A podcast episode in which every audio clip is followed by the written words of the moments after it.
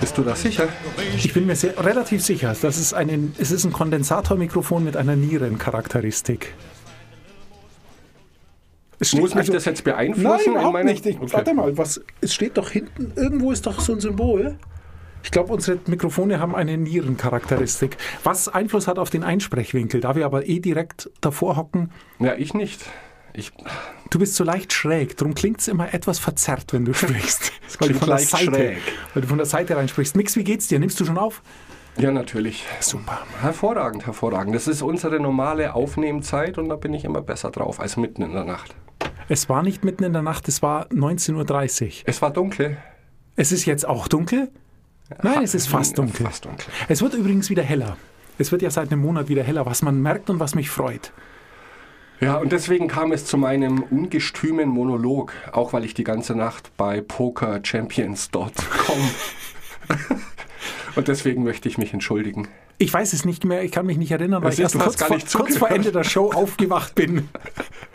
Und dann habe ich dich nur reden sehen und dachte mir, ach, lass ihn reden. Lass Ja. es ihn zu Ende bringen, die Sache. Mix, ähm, Folge 71 heute. Folge Nummer 71. Mhm. Was hast du mir zu sagen? Ich bin erstmal gespannt auf deine Ausführungen weiter über das Buch.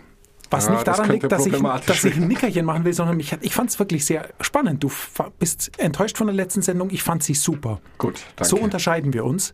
Was ich aber ganz kurz vorne wegschieben musste, ich hatte ein Telefonat vor ungefähr einer Stunde ja? mit einer Frau, die ich extrem schätze und von der ich weiß, dass sie zu den absolut Besten, also zu den absolut Besten ihres Faches gehört. Und wir reden über das neue Jahr, wie man es selbst Ende Januar noch macht, komischerweise. Wahrscheinlich rede ich im Sommer noch über das neue Jahr, aber ja, wir reden über das neue Jahr und sie sagt mir, es muss sich etwas ändern. Dann dachte ich mir schon, okay. So hat- also, Entschuldigung. Sie, Mit diesem Satz, glaube ich, hast du überhaupt diesen kompletten Podcast begonnen. So So, kann es nicht nicht weiter- weitergehen und es muss sich etwas ändern. Genau. Naja, es ist ja vielleicht ein Satz, der, den man in unterschiedlichen Lebenslagen verwenden kann. Aber da war ich baff. Ja. Da war ich baff, weil sie ein absolutes Vorbild für mich ist. Zum einen, was Expertise angeht und zum anderen auch, was einfach erfolgreiches, konsequentes Arbeiten angeht. Ja. Und dann dachte ich, da bohre ich jetzt mal nach. Und sie hat dann zu mir gesagt, also man macht sich das Leben in der Arbeit mit Kleinkram schwer, obwohl es doch sowieso schon alles schwer genug ist. Da konnte ich, konnte ich folgen. War mir nur nicht ganz sicher, was sie meint. Und letztendlich hat sich herausgestellt, dass sie in Zukunft Kleinkram konsequenter und besser erledigen will. Was paradox klingt, aber eigentlich genial ist. Was wäre Es denn ist genial. Kleinkram? Jetzt pass auf. Also, Okay. ich glaube nämlich, dass du hast gesagt, dein Problem ist es, dass du manchmal zu ein zu perfektionistisches Streben bei dem hast, was du tust und deshalb zu lang an Dingen rummachst. Ja. Ich glaube, dass es das genau umgekehrte Problem auch gibt. Und dass wir uns genau über dieses Problem auch Gedanken machen müssen. Denn ich glaube, ein Problem für uns das ist, dass wir, wenn wir Dinge sehr perfekt machen möchten, die banalen Teile, die zu der perfekten Arbeit dazugehören, leider als banale Teile sehen und nicht als Teil einer perfekten, wichtigen Aufgabe. Du hast mit einem Klienten ein Telefonat. Dann legst du auf und danach musst du aufschreiben, wie lange du mit dem telefoniert hast, weil du es sonst nicht abrechnen kannst. Ja. Dann kannst du das irgendwo auf den Zettel schmieren und den wohin legen und das nächste Telefonat machen. Oder du gehst, öffnest eine Datei, trägst es ordentlich ein und schließt die Datei wieder. Was nicht 10, sondern 18 Sekunden dauert. Es ist Okay. aber so banal, dass du es schnell auf den Zettel schmierst. Ja. Am Abend hast du dann acht Zettel vor dir liegen. Und es dauert ein Vielfaches der Zeit, sich zu erinnern, welcher Zettel gehört zu wem, weil selbst das schreibt man dann manchmal nicht drauf. Ja, ja. Und das dann nachzutragen. Oder du gibst es deinem Assistenten oder deiner Assistentin, die kennt sich dann erst dreimal nicht aus und fragt dich so oft, dass du genau das vertan hast. Du arbeitest an einem schönen Projekt. Am Schluss, das ist abgeschlossen, du hast die Mappe vor dir, dann könntest du jetzt einfach kurz den Inhalt nochmal hernehmen, durchblättern, welche Dokumente hebe ich auf, welche schmeiße ich weg, das ordentlich in der Ablage abheften erledigt. Machst du aber nicht, weil es zu banal ist. Du legst den ganzen Stoß, so wie er ist, auf den Stapel, der immer höher wird. Aber irgendwann brauchst du wieder was aus diesem Projekt und dann suchst du ewig lange, was viel länger dauert, als hättest du diesen banalen Teil der wichtigen Arbeit als wichtigen Teil betrachtet. Und das, also jedenfalls kam es dann in dem Gespräch so raus. Das ist der Deal, woran sie jetzt arbeitet, dass sie eben genau den letzten Schritt noch tut, auch wenn es ein vermeintlich banaler ist. Weil erst dann die Sache perfekt wird. Jetzt übertrieben gesagt, mein Gott, es geht jetzt um Ablage und so Kram, aber Das es ist, ist, überhaupt es. Nicht übertrieben. Das ist natürlich tatsächlich ein großer Zeitfaktor. Ähm, du nennst das jetzt Kleinkram, ja. Ich habe sowas auch im Kopf als administrative Aufgaben, die, egal was du beruflich machst, irgendwann musst du immer Fahrtkosten abrechnen, ja. Und lustigerweise, Fahrtkostenabrechnung, ich habe noch unendlich viele offen vom letzten Jahr und suche jetzt Hotelübernachtungen, Rechnungen, keine Ahnung, wo die sind. Genau. Anstatt dass man sich kurz, Ja. der, der, wenn du denkst auch, wie die Verhältnismäßigkeiten das sind, dann wird es besonders bizarr. Weil du investierst, wenn du jetzt auf einer Schulung bist, was du ja machst zum Beispiel, du investierst wahrscheinlich fünf Stunden in die Vorbereitung, bist dann zwei Tage unterwegs und es würde, wenn du am Abend nach Hause kommst, hast du alle Zettel im Geldbeutel. Es würde geschlagene fünf Minuten dauern und du hättest alles perfekt erledigt. Aber nein, du legst die in eine Hülle, am besten in eine Klarsichthülle, wo dann am Schluss, am Jahresende, 500 Belege drin liegen. Ja, Und es dann Stunden Hülle dauert. wäre. Genau, es sind dann im schlimmsten Fall fünf Hüllen, je nachdem, wie viel Ja. du unterwegs bist. Und genau das ist ein Problem. Und es ist sowieso eine Unart von uns, dass wir, glaube ich, manchmal unsere Zeit falsch verteilen.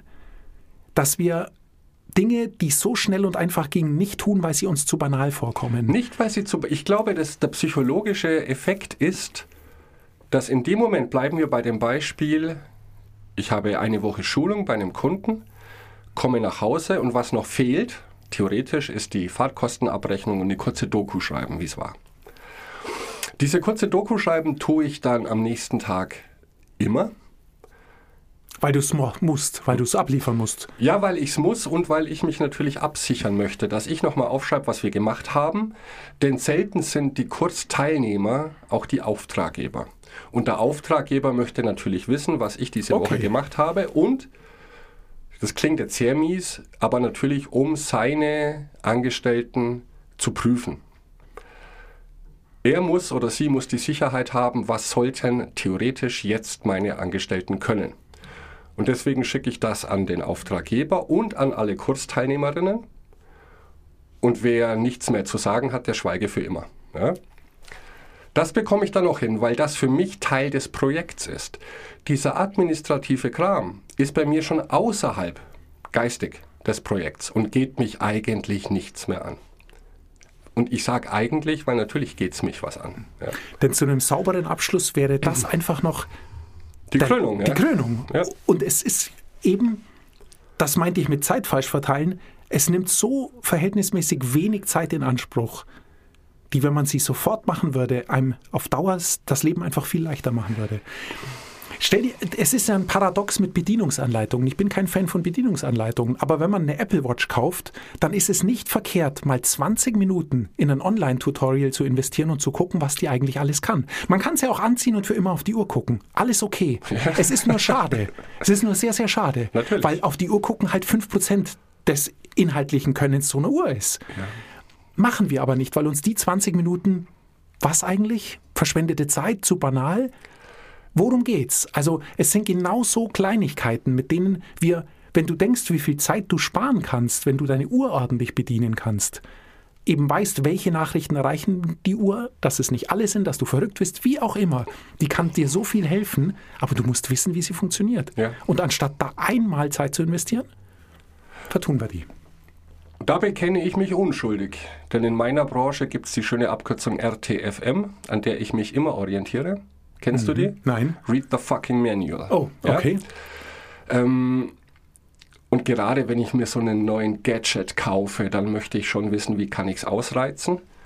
Und gerade jetzt, was Mobilgeräte angeht, ist es natürlich für mich essentiell wichtig zu wissen, wie es du vorher gesagt hast. Welche Benachrichtigungen kann ich ausschalten? Welche möchte ich haben?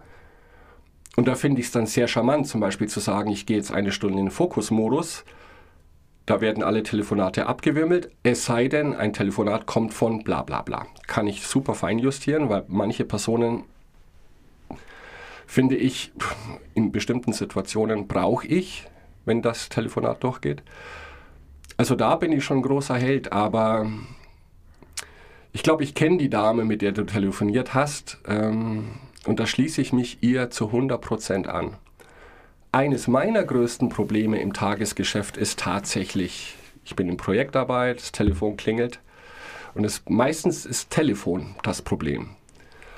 Und man hört dann oft nicht, oder ich höre dann oft nicht richtig zu, was der andere sagt, weil ich ganz tief in irgendwas drin stecke.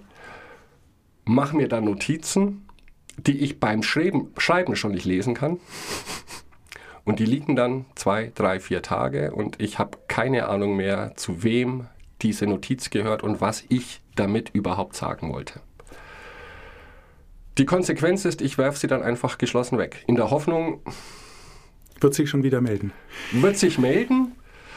Finde ich spannend, denn auf, auf, dieses Telefonat hin habe ich genau entschieden, das zu ändern. Das gehört Aber nämlich wie? zu meinen absoluten. Pass auf, die, du bist am Arbeiten, du bist konzentriert, das Telefon klingelt. Ja. Was der Horror ist. Horror. Du gehst hin und normalerweise mache ich so, ich kann gerade nicht, kann ich zurückrufen. Dann lege ich auf und schreibe auf den Zettel einen Namen. Da mhm. steht dann ein Name. Und nach einer Stunde habe ich keine Ahnung mehr, um was es ging. Und das mache ich nicht mehr. Ja. Ich nehme ab und dann schreibe ich einen Zettel, auf dem der Grund des Telefonats so draufsteht, dass du zurückrufen und das Telefonat erledigen könntest. Das ist der Deal. Denn nichts anderes ist es, wenn ich in einer konzentrierten Arbeit unterbrochen werde, es kommt ein Telefonat rein und es will jemand was, dann muss ich mir einen Zettel schreiben als Erinnerung, der so ist, als würde ich die Erinnerung für dich schreiben. Die muss so formuliert sein, dass du wüsstest, was du tun musst. Was zwei Gründe hat. Zum einen, du bist ich in einer Stunde. Weil ich mhm. kann mich in der Stunde nicht mehr erinnern. Ich bin voll fokussiert auf was anderes. Okay. Es kommt ein Telefonat rein, das vergesse ich sofort wieder, um was wir besprochen haben. Ich sehe nur noch den Namen auf dem Zettel, äh, Zettel stehen. Und zum Zweiten, ein Telefonat ist ja immer so gut wie die Vorbereitung, wenn du was willst. Außer wenn du mit dem Kumpel telefonierst, okay. Ja, ja, ja, Aber im Business, ein Telefonat ist nur so gut, wie du darauf vorbereitet bist. Und das Schlimmste ist, wenn dich jemand anruft, du rufst zurück und bist dann blank. Das ist der Horror. Wenn du dann anrufst, sagst, sie hatten angerufen, um was ging es eigentlich? Und dann sagt dein, dein, deine Adressatin oder dein Adressat, naja, was ich ihnen halt vor einer Stunde gesagt habe. Sie sollen mir sagen, ob bei dem Angebot noch was geht. Und dann fängst du an, das Angebot zu suchen. Es ist so, es geht Wer nicht. sind sie eigentlich? Genau. Gut, aber ja, da bin ich zu 100% bei dir. Und ich habe dir, glaube ich, in dieser Show schon mal meinen Hack genannt. Das Problem ist natürlich, dass nur ich den anwende und nicht andere Menschen. Und zwar? Wenn ich zum Beispiel mit dir ein wichtiges Thema besprechen möchte, dann schreibe ich dir eine E-Mail, sag dir, worum es geht, dass du dich vorbereiten kannst und gebe dir drei Termine zur Auswahl, welche bei dir passen könnten, damit wir telefonieren. Dann kannst du zusagen zu einem dieser drei Termine oder sagen, ja, nee, an dem Tag ist es noch besser, alternativ. Wichtige Telefonate führe ich nie unangekündigt mit meinen Kunden, niemals. Leider bist du der Einzige, der ja, das macht. Ich bin der und Einzige, ich schätze es macht. unglaublich, weil du der Einzige bist, der das macht und es mich freut. Und weißt du warum? Weil du den gigantischen Vorteil der Videotelefonie in die normale Telefonie holst. Deshalb liebe ich Videotelefonate so, weil man da immer sich drauf auf einen Termin vereinbart. Ja. Und es absolut ein No-Go ist, dass da jemand drei Minuten zu spät ist. Wenn ich um 17.15 Uhr einen Videotermin habe, dann ist um 17.15 Uhr jeder da. Es geht nicht anders. Und komischerweise ist es auch so. Funktioniert. Bei Videotelefonien sind, und genau das sind alle vorbereitet, alle sind auf den Punkt. Und das holst du mit deinem Trick oder mit deinem Hack oder mit deiner Angewohnheit in die normale Telefonie, was fantastisch wäre. Weil Videotelefonie hat so diesen Hauch von, ich gehe in ein Meeting. Mhm. Ein Telefonat ist Wegwerf. Genau, hat, eine, hat, hat einen Hauch von Unterbrechung. Ist Unterbrechung, keine Nachhaltigkeit, bla bla bla. Was für ein großartiger Hack. Wir müssen uns angewöhnen, Telefonate anzukündigen und uns dafür mit dem Telefonieren reduzieren. Weniger telefonieren, aber ordentlich. Richtig. Nur meine Frage ist, wie bekomme ich andere Menschen dazu, dass die das auch machen? Weil das, was für mich wirklich das Schlimmste ist, ich gebe ein Angebot ab oder einen Projektentwurf. Ja, wenn wir zusammenarbeiten, würde ich mir vorstellen, dass das Projekt so abläuft. Und wie das so oft ist, ähm, ja, das wird in vier, sechs, acht Wochen entschieden. Niemand kann sich so lang etwas merken. Auch ich nicht, obwohl ich diesen Projektentwurf geschrieben habe. Und das Schlimmste, was dann passieren kann, ist, dass mein Ansprechpartner irgendwann Montagmorgen um 10 anruft und sagt, ich möchte mit Ihnen diesen Projektablauf besprechen. Ich habe noch Fragen dazu. Ich weiß gar nicht mehr, worum es geht. Das finde ich quasi unverschämt. Und was machst du dann? Ja, dass ich sage, Entschuldigung, momentan ist schwierig. Äh, ich hole mir die Unterlagen zusammen und schlage dann wieder einen Termin vor. Okay, dass ja, ich ja. Zeit habe, mich vorzubereiten. Aber das ist ein unnützes Telefonat. Ja. Und das klingt jetzt kleinkariert, weil dieses Telefonat dauert dann drei Minuten. Aber wir wissen selbst, wie lange drei Minuten sein können oder welche Konsequenzen die haben, weil sie dich komplett rauskegeln aus dem, was du jetzt tust. Ja. Und da finde ich es wirklich sehr schön, wenn die Menschen sagen, vielen Dank, wir haben das besprochen, Ihren Projektablauf. Am besten schon Fragen, die wir noch haben, gleich auflisten und wann können wir das telefonisch besprechen. Oder in einem Videotelefonat. Dann ist jeder vorbereitet. Und so musst du fünfmal, nee, geht jetzt nicht und rufen sie später an. Vielleicht ist es aber auf Dauer tatsächlich, also was uns jetzt bleiben wird aus der aktuellen Zeit, ist es tatsächlich dieser Unterschied zwischen einem Telefonat und einem Video-Meeting, nenne ich es jetzt Ja. ganz gezielt. Denn ein Telefonat ist natürlich auch, ein Kunde hat was bestellt und hat eine Angabe vergessen, ich rufe ihn schnell an und frage, was möchten Sie? Ich möchte bei einer Kundin was bestellen, die hat eine Auftragsbestätigung geschickt, da stimmt ein Punkt nicht, ich rufe schnell an, können Sie das ändern? So ein Telefonat muss ich nicht ankündigen. Nein. Wenn ich aber ein Projekt mit dir besprechen möchte, das du vorbereitet hast, ich habe ein Handout mit zehn Seiten und ich habe da noch Fragen, dann wäre es doch ideal, wir machen einen Videotermin aus. Dann, also weißt du, wie ich meine, dass man einfach guckt, okay, Natürlich. die Dinge, die Vorbereitung brauchen für eine der beiden Parteien, die kündigen wir an, alles andere. Das Telefonat ist eine schöne Erfindung, weil du eben in zwei Minuten Informationen schnell kriegst. Da muss man es nicht übertreiben. Aber bei Dingen, wo man sich vorstellen kann, dass sich dein Gegenüber vorbereiten muss, finde ich es find ich's absolut, ein absolut gutes Businessverhalten, sowas anzukündigen. Für beide beteiligten Parteien hat das ja nur Vorteile. Genau. Und dann on top das Sahnehäubchen, finde ich, auch unangekündigte Gespräche. Puh, fällt mir was ein? Ja, Kunde ruft an, ja, wir brauchen die Lieferung einen Tag früher. Oder nee, es reicht auch noch einen Tag später. Also wirklich Dinge, die man nicht ankündigen muss. Kurzer Informationsstoß, sage ich mal, was auch per E-Mail möglich wäre. Dennoch bekommt jeder von mir, der mich anruft oder den ich anrufe, das Ganze nochmal schriftlich hinterher. Weil meine Erfahrung ist dann auch oft, ja, der Kollege, mit dem ich das besprochen habe, ist im Urlaub, hat nichts weitergegeben und die anderen Kollegen, die das übernehmen wollen, sagen, ah, der Wiedemann ist zu spät. Obwohl was anderes vereinbart war. Also das Ganze noch schriftlich. Wenn es nur ein Satz ist, wie vorhin am Telefon besprochen, Punkt. Okay. Als Versicherung. Ja, als Versicherer. Weil oft übergibt man ja Projekte an Kolleginnen. Äh, vom Ansprechpartner ist im Urlaub, ist krank, ein anderer übernimmt's. Wenn, klar, ich kann jetzt nicht die Verantwortung für alle übernehmen, aber ich versuch's. Mein Ansatz ist, ich bin für so ein Projekt zu 100% verantwortlich, auch wenn ein anderer schuld ist. Vielleicht etwas vergessen haben zu notieren. Vielleicht bin ich auch paranoid.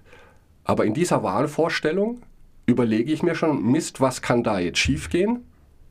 Aufschreiben, E-Mail schicken. Dann ist es schriftlich. Und wer da nicht widerspricht, ist einfach akzeptiert.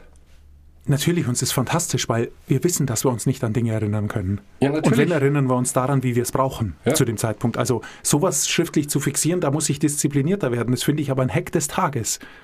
Weil es ist eigentlich ein Hack des Tages. Es ist so einfach wie selbstverständlich. Du machst was aus am Telefon und du bestätigst es kurz nochmal schriftlich. Genau, es dass du einfach hast, worauf du dich verlassen kannst. Weil das gibt Telefonaten ein gewisser Maß an Schärfe noch mit, die sonst untergehen. ich weiß nicht, vielleicht ist es bei dir nicht so, aber es gibt sehr angenehme Telefonate mit Partnerinnen, mit denen ich schon seit 20 Jahren zusammenarbeite. Und da geht es natürlich um die Kinder, um den Hund, den letzten Urlaub und oft 90 Prozent der Zeit eines Telefonats. Und mittendrin sind zwei wichtige Infos. Die gehen komplett unter, wenn du 10 Minuten über den Hund und die Familie sprichst und eine Minute übers Geschäft. Was bleibt in Erinnerung? Deswegen mhm. sofort aufschreiben. Ich schreibe jetzt nicht auf, äh, der Hund war krank, wie soeben vereinbart. Ich wollte nochmal zum Ausdruck bringen, wie leid es mir tut, dass ihr Lumpi Schnupfen hat. Ja, und das ist reiner Selbstschutz. Ähm, es verhindert vielleicht auch das, was du heute in dem Telefonat von deiner Bekannten, nenne ich jetzt mal einfach so, gelernt hast. Ähm, das finde ich super, dass diese kleinen Dinge sind im Prinzip, können sehr schnell zu großen Dingen werden. Und das sollten wir tunlichst verhindern. Denn es ist schwer genug, tatsächlich. Genau, es ist manchmal schwer genug. Warum sich dann selber noch einen Schraubenzieher ins Getriebe werfen? Genau, was wir aber oft tun. Weil eben, Täglich. wie wir eingangs schon gesagt haben, wir zu selten banalen Dingen die Bedeutung zumessen, die sie haben. Denn auch Banales kann große, wie du sagst, große Dinge zementieren. Im Verhalten, in Projekten, in allem. Man darf sich da nicht vertun. Also ein Projekt ist eben erst abgeschlossen, wenn aufgeräumt ist. So einfach ist es. Vielleicht sollten wir das auch genauso dokumentieren. Also ich meine, wir beide arbeiten in unterschiedlichen Branchen. Letztendlich kann man es aber schon zusammenfassen, dass wir beide Projektarbeit leisten. Bei dir kommt was anderes am Ende raus als bei mir. Aber das dazwischen ist ein Projekt, der aus verschiedenen Prozessschritten besteht. Und vielleicht ist es auch empfehlenswert, ich spreche jetzt für mich, weil ich in dieser Hinsicht, siehe Fahrkostenabrechnung, ein rechter Schlamper bin. Ähm, und mich selber überschätze, weil es ist ja klar, wo ich war, weiß ich doch, mhm. vergesse ich doch nicht. Bin genau. nicht blöd. Ja, natürlich vergesse ich es. Ich weiß dann oft gar nicht mehr, bei wem ich war. Ja. Und dann ist es schwierig, eine Fahrkostenabrechnung zu schreiben. Ich bin im Kreis gefahren. Punkt, Punkt, Punkt. Das im Kopf oder vielleicht sogar schriftlich für mich zu dokumentieren. Was gehört zu einem guten Projekt dazu? Checkliste und erst und wenn ich die Checkliste komplett abgehakt habe, kann ich sagen, Projekt ist fertig. Und erst dann darf ich es abrechnen. Für mich. Mhm. Weil ich mache dann die Abrechnung schon vorher, bevor ich meine Fahrtkosten abgerechnet habe. Ja. Was nicht schlimm ist, ist völlig legitim. Aber vielleicht ergibt es Sinn, wenn ich das für mich so definiere, ich darf dieses Projekt beim Kunden erst abrechnen, wenn ich selber mit mir im Reinen bin. Genau. Eine Arbeit ist erst getan, wenn aufgeräumt ist. Hm. Wir haben Faden etwas verloren. Nein, also wir haben keinen Faden, deswegen können wir ihn nicht verlieren. Und ich denke, das war jetzt so wichtig. Ja. Wir sollten das nicht abtun. Ich habe mich so auf dein, den zweiten Teil deines Monologs gefreut. Du siehst, ich habe geschickt jetzt auch die Kurve bekommen. Du kriegst also, ihn, aber vielleicht nicht heute. Okay, wir, wir haben über das Pokern gesprochen, was ich sehr spannend fand. Wir haben über eine Pokerspielerin gesprochen. Hat nicht unlängst ein Deutscher eine zweistellige Millionensumme bei der Pokerweltmeisterschaft in Las Vegas gewonnen? Ich glaube Mag schon. Sein. Ich glaube schon. Es kann nämlich sein, dass ich damals, das kann ich, erinnere ich noch, mir ausgerechnet habe, wir haben doch mal darüber geredet, dass man was 10.000 Stunden lang tun muss, bis man der Beste ist. Ja, richtig. Genau, dann habe ich nämlich die, das Preisgeld geteilt durch 10.000 Stunden genommen und habe meinen Kindern geraten, die Schule hinzuschmeißen und Pokern zu lernen, weil der Stundenlohn war sehr gut. Ja. Also das Preisgeld des ersten Preises Weltmeisterschaft im Pokern in Las Vegas geteilt durch 10.000 ist immer noch ein sehr guter Stundenlohn. Das ist richtig. Da meine Kinder nicht hören, gehen sie immer noch zur Schule. Aber es ist so. Vielleicht die sind einfach verzogen, die machen, was sie wollen. Intensiver den Mathekurs besuchen. Vielleicht das, ja. Denn unterm Strich steht, ich will jetzt keinen Monolog wieder aufmachen. Ich weiß auch gar nicht, wie viel Zeit wir noch haben. Geht schon noch, mach, mach einfach. Ich gebe dir ein Signal. Bla, bla, bla, bla. Du schläfst eh wieder weiter. Was hat Pokern mit dem Leben zu tun? Das war die, die Ausgangssituation. Charles Duhigg, der Autor des Werkes Smarter, besser, schneller, genau. ist zu dem Schluss gekommen, naja, das Leben besteht aus Sicherheiten, dem Wissen, das wir haben, und aus Unsicherheiten. Das ist wie beim Pokerspielen. Du hast zwei Karten, von denen du zu 100% weißt, mit denen kann ich arbeiten, und du hast einen verdeckten Stapel. Hm, Schicksal, was dahinter steckt. Und was auch die Ähnlichkeit mit dem Leben ist, ist die Idee, egal wie gut du die Pokerregeln kennst, und egal wie gut du ausrechnen kannst, wie hoch eine Wahrscheinlichkeit ist, dass eine bestimmte Karte im Umlauf ist, du kannst einfach Pech haben. Ja, wenn du eine 1 und eine 3 bekommst von verschiedenen Farben, dann wird es generell schwierig. Und in der Hinsicht bin ich schon bei ihm. Das kann man schon aufs Leben übertragen, zu sagen, du kannst tun und strampeln, wie du willst. Und es ist auch deine Pflicht, das zu tun. Aber manchmal passiert halt etwas und kann man nicht verhindern. Ja, das ist so. Und seine große Aussage aus diesen ganzen Pokerbeispielen ist einfach, und auch in dem Gespräch mit Annie Duke, dieser Pokerspielerin, dass wir lernen sollten, uns nicht groß Gedanken zu machen, wie funktioniert eine Entscheidung, wann ist die richtig, welche Informationen brauche ich noch, sondern einfach zu akzeptieren. Du kannst Informationen sammeln und ausrechnen, wie die Zukunft werden könnte, akzeptiere einfach, dass immer etwas passieren kann und arbeite mit dem, das du hast. Denn du hast letzte Woche auch von Angst und Unsicherheit gesprochen. Vielleicht, wenn man große Entscheidungen trifft, ja, die wird dir immer bleiben. Akzeptiere es. Versuch alles in deiner Macht Stehende zu tun, was in deiner Hand liegt. Und du hast ähm, an dem Tag der letzten Aufnahme hast einen sehr schönen Satz gesagt, der mich bis heute verfolgt. Wenn es kein Problem ist, gibt es keine Lösung. Wie lautete der Satz? Ach so, ähm, Ähm, nee, nee, nee, nee? Wenn du keine, wenn es keine pragmatische Lösung gibt, ist es kein Problem, sondern dann ist es ein Sachverhalt, mit dem man sich arrangieren muss. Ich will nicht sagen abfinden, aber arrangieren muss. Das ist wichtig, weil wir müssen erstmal unterscheiden, was ist ein Problem. Wenn es draußen regnet, es ist kein Problem, weil Genau. wir werden es nicht ändern können. Wir müssen uns damit arrangieren. Und das ist der Hintergedanke, auch was gute Pokerspieler ausmacht. Die haben das akzeptiert. Denn wenn wir jetzt große Entscheidungen treffen, und ich hoffe, ich komme heute noch dazu, auch nochmal übers Heiraten zu sprechen, weil da habe ich viel Haue bekommen. Ja? Dass das keine Entscheidung ist, die man abwägt. Wix. Das, das, das kommt nicht von mir. Er hat seinen Computer befragt, ob er heiraten soll. Du? Du hast die Pointe verraten. Ich kenne die Pointe nicht. Ja, das war die Pointe. Nein, war ein Witz. Jetzt habe ich den Faden verloren. Nein, da, hoffentlich komme ich noch dazu, das aufzulösen. Was Poker, gute Pokerspieler auch tun, und wir sollten uns das vielleicht auch ein bisschen als Leitfaden nehmen, auch um weitreichende Entscheidungen zu treffen. Wir mussten letzte Woche, glaube ich, stoppen bei, der Pot liegt bei 100 Dollar und der Einsatz liegt bei 10. Also das heißt, ich muss 10 Euro setzen, um weiterspielen zu können. Und die Voraussetzung war auch, dass ich für mich meine Chance mit diesem Blatt zu gewinnen auf nur 20% gesetzt habe. Ja. Das heißt, wir versuchen eine Zukunft vorherzusehen, denken jetzt aber, naja, das geht wahrscheinlich nur zu 20% gut, lass mal gut sein. Ein guter Pokerspieler und laut Charles Duhigg auch jemand, der dann im Leben gute Entscheidungen treffen kann, der sagt, naja, wenn ich jetzt nur 10% Einsatz mache, bekomme ich hundertprozentige Sicherheit, ob meine Entscheidung gut oder schlecht ist. Und wenn sie gut war, kriege ich auch noch den Topf mit 100. Es sind kleine Schritte.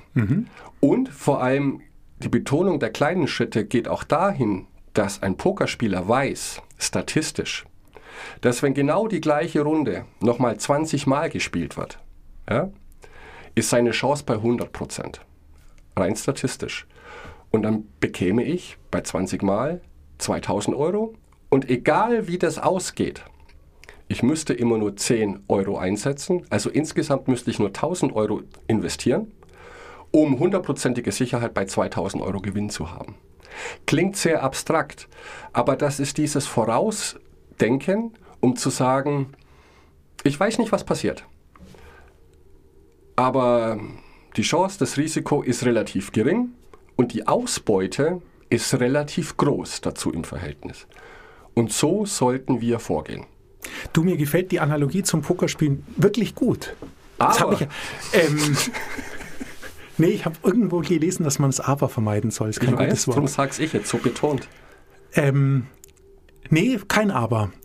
Natürlich müssen wir unterscheiden, dass Poker eine sehr geradlinige Sache ist, Ja, weil es immer natürlich. wieder sozusagen die gleiche Entscheidung wiederholt, was im Leben selten der Fall ist. Da ist es kurviger.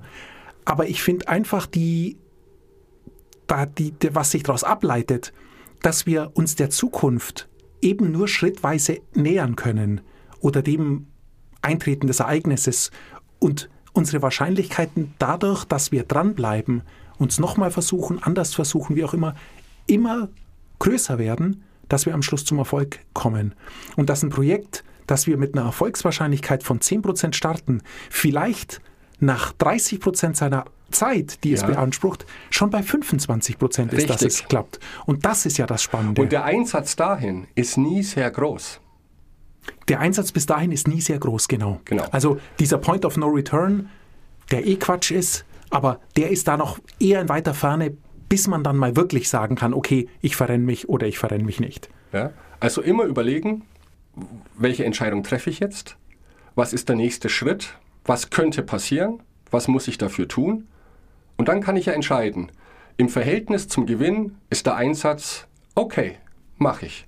Und dann kann ich bei der nächsten Pokerrunde ja wieder anfangen. Gehe ich jetzt noch mit? Ist der Einsatz immer noch okay für mich? Hat sich die Ausbeute verändert? Immer abwägen. Ich meine, es ist ja auch im Kleinen schon so. Wenn ich dich frage, was machst du dieses Jahr im Urlaub?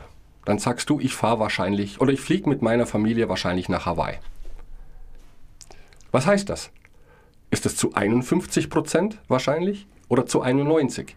Das ist ein riesiger Unterschied, wenn es darum geht, Flugtickets zu kaufen. Ja? Und vor allem die, die nicht rückerstattbar sind. Dann musst du schon konkreter sagen, ähm, die Wahrscheinlichkeit liegt bei 90 Prozent und jetzt kümmere ich mich besser drum, Flugtickets und Hotel zu buchen. Weil bei 51 Prozent kannst du jetzt nicht noch ein halbes Jahr rumdatteln, die Preise steigen vielleicht und so weiter. Ja?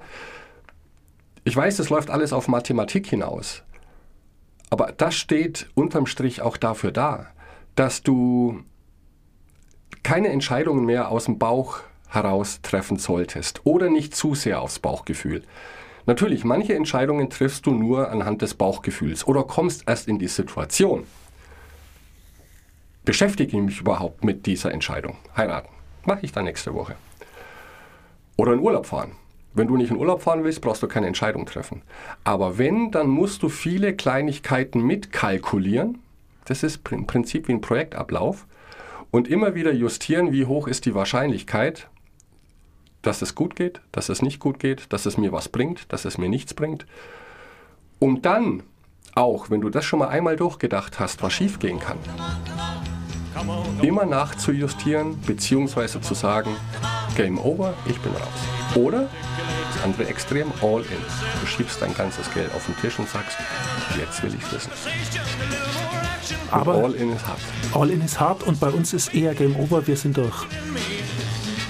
Dann nächste Woche spreche ich übers Heiraten. Da bin ich ganz ohr. Da bin ich ganz ohr. Nix, bis dann. Bis dann.